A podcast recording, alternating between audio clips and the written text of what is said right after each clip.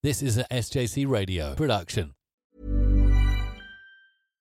One size fits all seemed like a good idea for clothes. Nice dress. Uh, it's a it's a t-shirt. Until you tried it on. Same goes for your healthcare.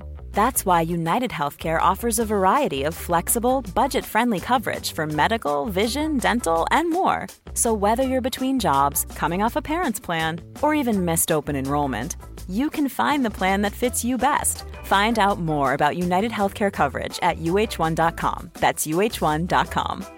It's that time of the year. Your vacation is coming up. You can already hear the beach waves, feel the warm breeze, relax, and think about work. You really, really want it all to work out while you're away. Monday dot com gives you and the team that peace of mind. When all work is on one platform and everyone's in sync, things just flow. Wherever you are, tap the banner to go to Monday dot com.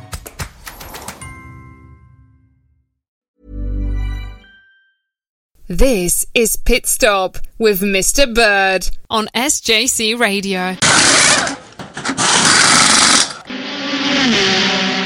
Welcome to episode three. We think it's episode three. Apparently it's series six. It's our sixth. It is. It's our sixth. We've been saying seven, haven't we?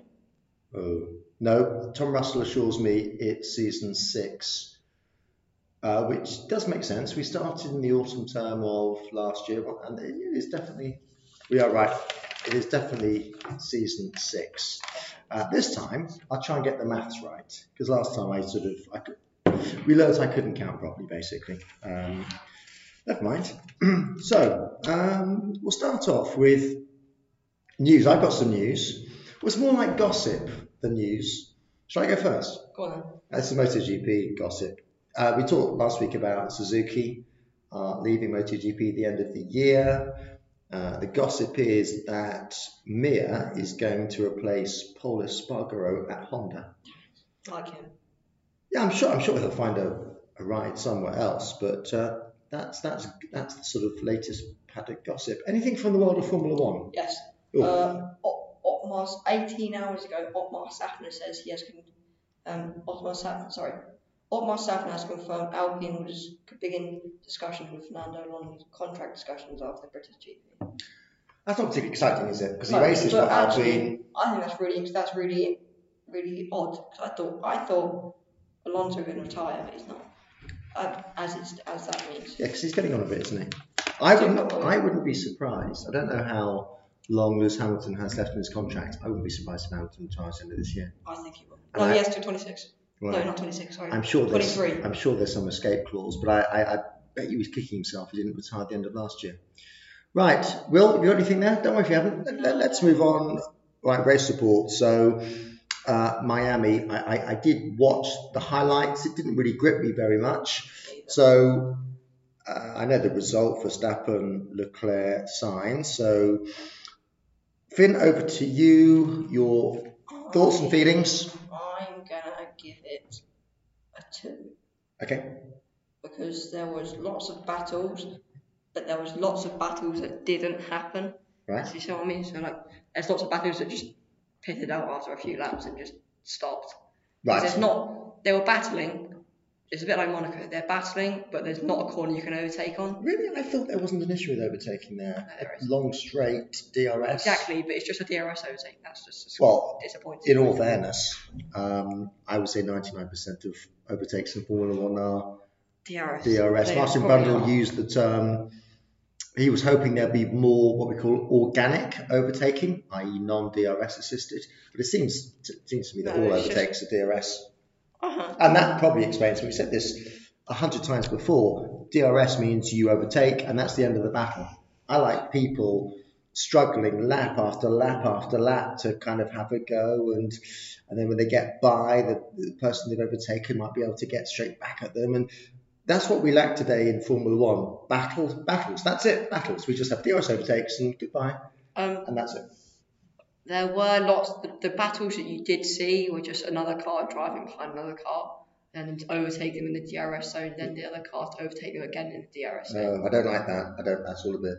And, but after the safety car, it was quite interesting because there was there was a bunch of people paying for softs, and then there was Perez on mediums, and then there was Perez trying to pass Sainz, and he went for like a huge dive, and it didn't. didn't We're going to have to pause there, Finn, because your mum's just walked in. Hello.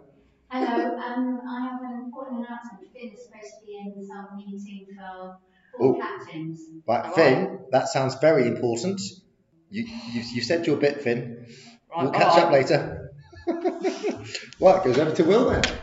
Uh, Will, your thoughts? Uh, I'm uh, going to give it a three out of five. Okay. Because I think I, I expected it to be not very good. I mm. expected it to probably be like a one, just looking okay. at the track yeah. layout. But I was quite, I was yeah, I, I actually quite enjoyed it.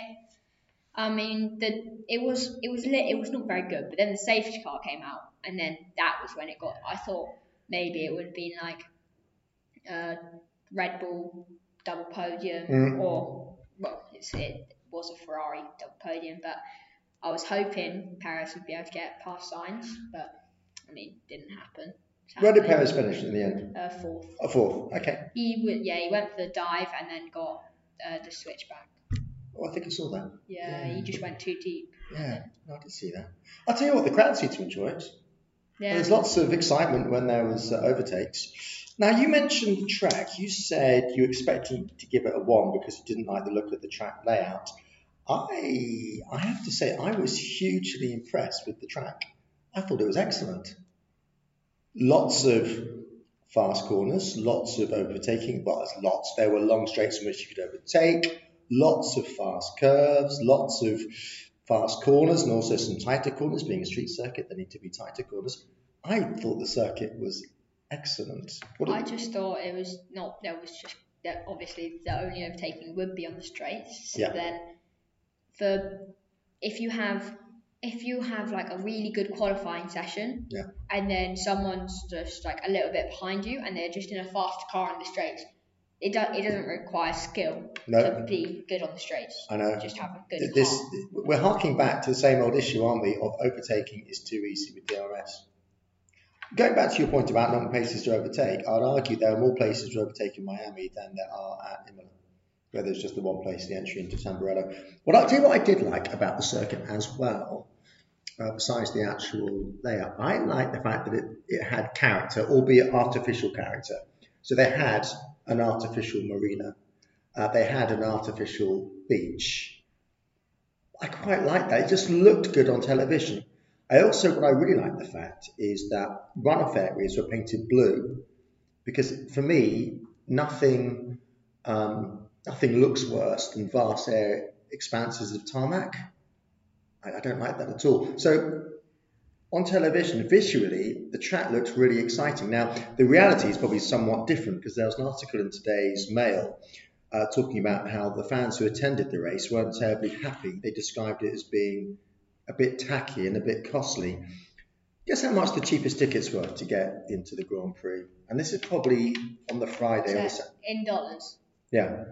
one hundred fifty dollars? eight hundred dollars. Oh, and if you wanted to, that beach, the Hard Rock Beach Club, how much do you reckon it would cost to get a ticket for that? Well, I reckon more. Well, minimum price, minimum. one thousand pounds? Mm. But there were reports of tickets costing eleven thousand pounds to get into those areas. And I think one of the criticisms for spectators is that, that those areas were full of, I don't know, YouTubers, Instagrammers, people who weren't really interested in the sport at all. Uh, but... That's what I mean, because Miami is it. It's Miami. It's very. It's, it's, it's a place where I think YouTubers and Instagrammers, it's, it's, it's influencers. Yeah, because it, it's uh, Florida. Yeah. So it's very heavily. The weather's nice. Yeah. But from from from watching on television, I just thought it. I just thought it all looked very good. The reality is probably a little bit different, but I thought it looked good. The race didn't really. I watched the highlights. I, I knew the result. It didn't really hold my attention. Um, but that's probably more Formula One than the actual uh, venue itself. Um, I'm going to move on to, uh, well, the, the, what was the big race of the weekend? Yeah, you went to Spa? I went to Spa for the round two of the W E C, the W E C. I'll give you my little brief report. So um, it was an incident-packed uh, six hours, uh, mainly because of the weather. Um, we had three red flags, so that's when all the cars stopped on the grid and there's no racing. We had lots of full-course yellows.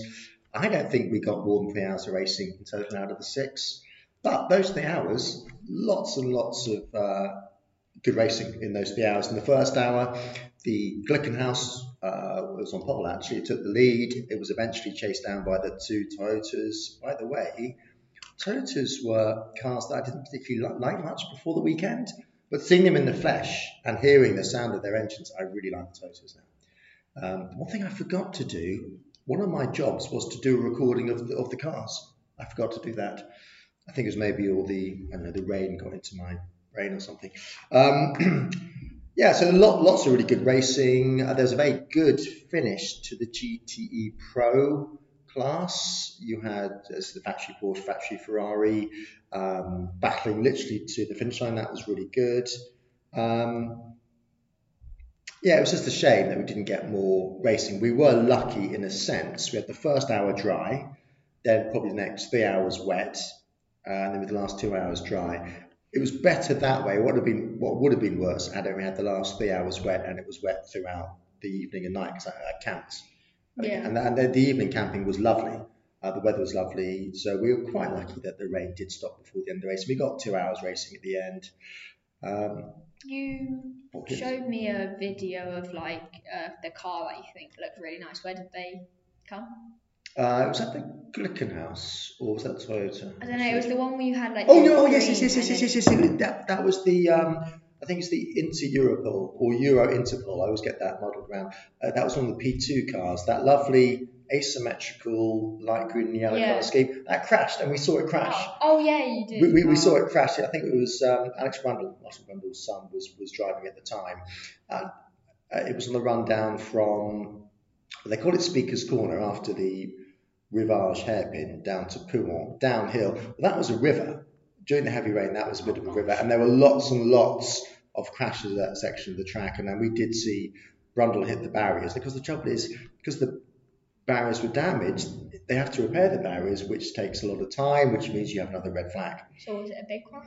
Um, not really, but but any sort of contact with the barrier when you're there is going to be, oh gosh, that that's... Wow. Um, on television, it wouldn't look terribly big, but when you're there and seeing it, you know, in the flesh, for real, it is quite quite a big impact. Um, yeah, uh, moving on. So uh, you're, you're going to, any questions about the whole sort of um, going to Spa experience? Really? Yeah, so was the, like the journey there nice? Oh, excellent question. So the good thing about Spa, uh, actually, we, we, we took the shuttle. It takes about four hours to get from Calais to Spa. Uh, so you, you want to allow about five hours, you want a couple of stops en route. So it's very accessible. So a four hour journey there. So we actually missed our out, outbound um, train. Uh, we got the, I think the six twenty in the end, but we got there by about twelve o'clock, an hour before the race started, which was perfect. So I had time to go into the paddock, you know, buy a few things. Um, yeah. Uh, the campsite? Uh, campsite was excellent. Now, this wasn't the circuit campsite. It was called Camping au Rouge, which is a short drive from the circuit. Probably the most civilised campsite I've ever been to. Really? Really, really nice. Yeah, lo- lovely place. So anybody goes to Spa-Francorchamps for a race, strongly recommend Camping au Rouge. Um, really nice campsite. Now, some tips if you're ever going to Spa. Tip number one is ignore the forecast. Uh, always take a waterproof, because the forecast for Saturday was actually quite good. Yeah, the race was on Saturday.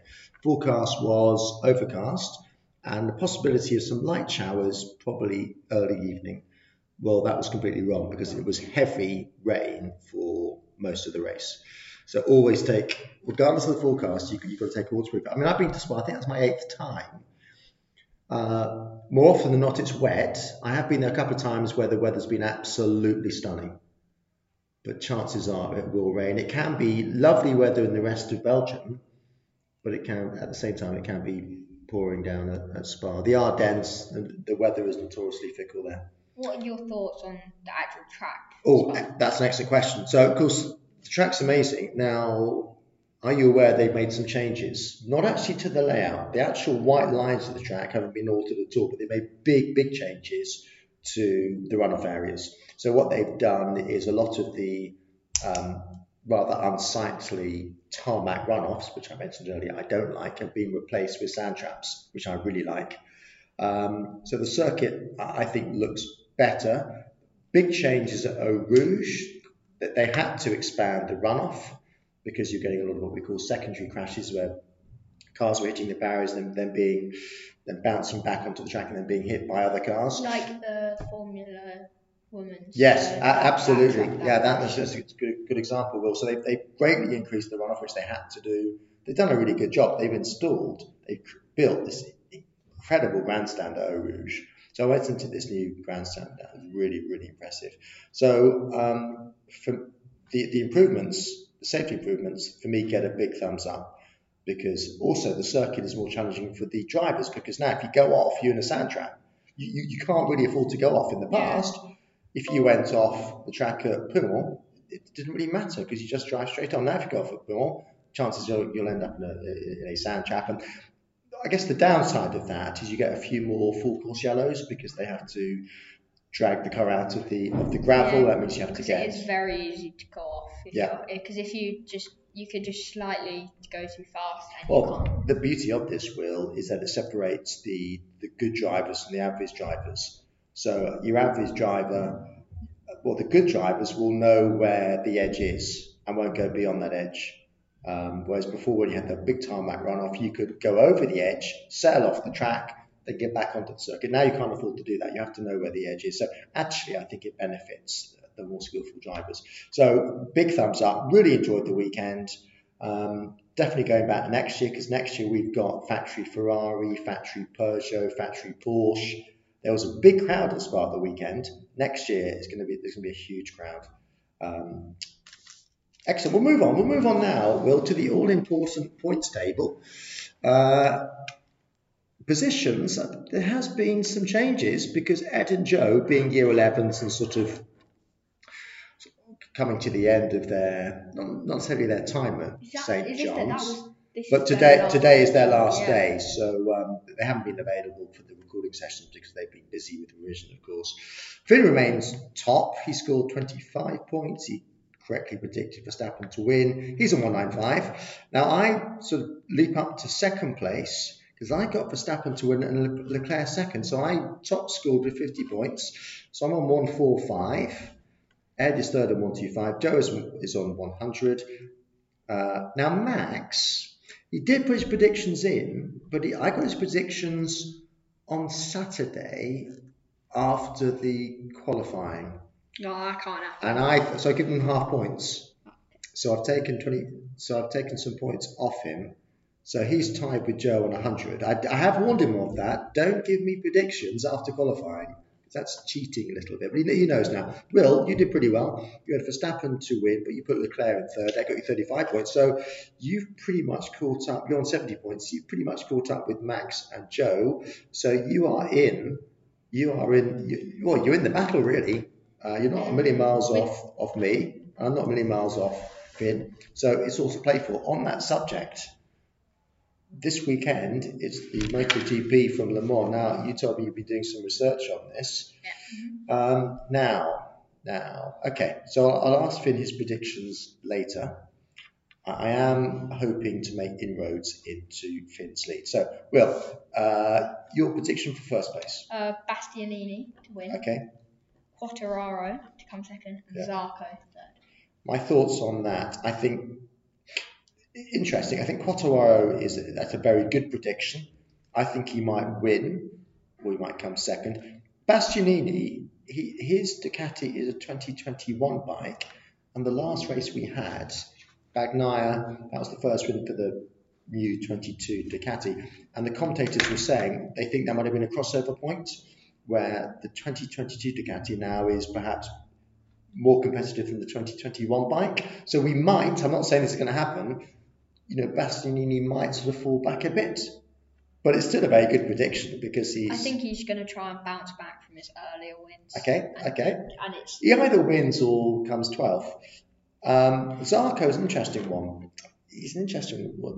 Yeah, that is, because he's French. Yes. Oh, sorry. Quartararo and Zarco are both French. Yes. Right, I understand. They were going to want their win their home.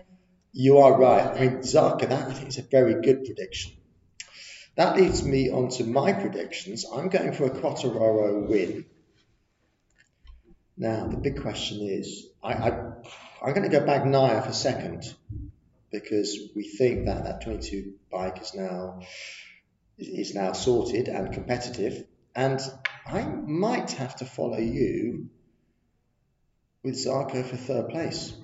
I think, yeah, I wouldn't have said Zarco, Will. I wouldn't have said it. I looked at last year's race as well, and he came second. Yeah, and actually, in his debut season a few years ago, he was on pole and was leading and crashed. So Zarco does tend to go well at Le Mans. We'll have to wait for Finn's predictions a little bit later on.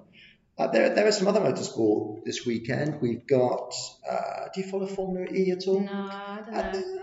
I, I, I, I, I don't watch it, but um, my, my brother's very keen on it. That's from Berlin. There is... Do you know what IMSA is, Will? No. IMSA is the American equivalent of the, the W E C. Uh, that's from mid-Ohio.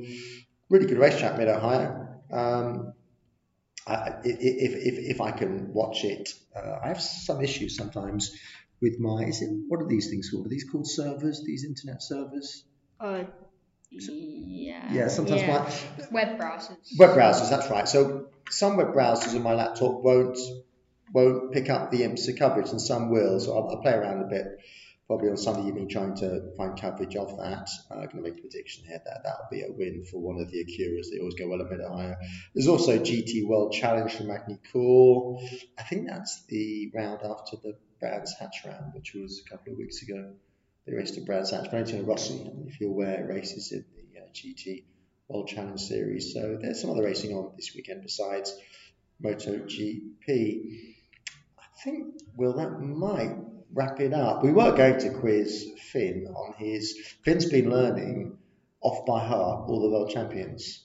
Oh, and yes. And he's very he's, keen that we would test him on that he's today. He's told me a lot. He, we, I remember when I like when I went to his house, uh, we were uh, we were doing that, and like I could get up to like... I could get up to eighty, eighty-two. Right, okay, I'm going to pause oh, there. No. Right, okay, well, I'm putting you on the spot then. Okay. Oh, God, okay. So you're good on the seventies and eighties? I don't, I can't do, I can go backwards. Okay. twenty-one, down. You mentioned, but you mentioned up to eighty-two then. I think I can go, I think I can go to, tw- oh, down. You can go back yeah, to back eighty-two. To, I think I okay. can go back to I, eighty-two, okay. maybe. Okay, I'll ask you, okay, who won the eighty-two World Championship? Um, you can always pass. I'll give you a clue. His uh, his son also raced in Formula One and was a world champion. Is the right answer. I'm going to jump to eighty-five. Any thoughts about eighty-five? Do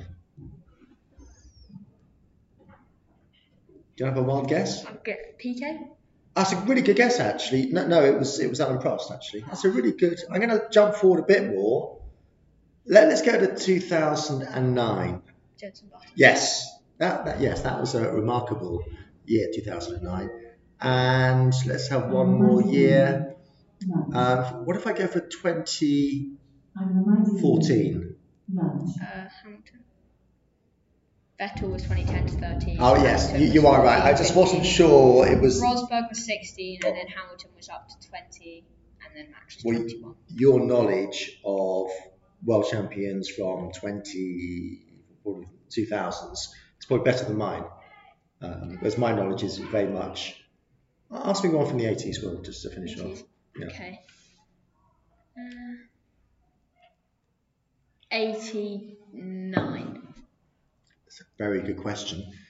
eighty-nine. It's a very good question, Will. That was that was Alain Prost. That was it definitely was Alain Prost. Yeah, it, was. it was. They had that clash at Suzuka in eighty-nine, and that might have sealed the championship. It was definitely yes, and it was Senna in Senna in eighty-eight, Prost in eighty-nine, Senna in ninety. Phew.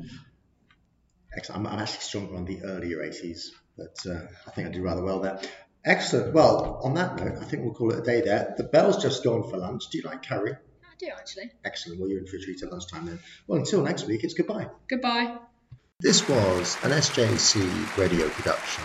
The presenters were Mr Bird, Will and Finn, the editor, Mr Bird, and the producer, Tom Russell. Thank you for listening to this episode of Pit Stop with Mr Bird. There's a few new things I want to make you aware of. We've got a new website, which you can find by going online to shows.acast.com forward slash pitstop, where you can also find links to our Twitter and uh, on the About page, more information about the hosts as well. We're also on lots more platforms in addition to where you're listening to us now. So we're now on Spotify, Google Podcasts, iTunes, Apple Podcasts, and Amazon Music, and lots more, as well as TuneIn, like we've been on since we started. So head over to those platforms to subscribe on the most convenient one for you and find all our back catalogue of episodes to listen to again as well.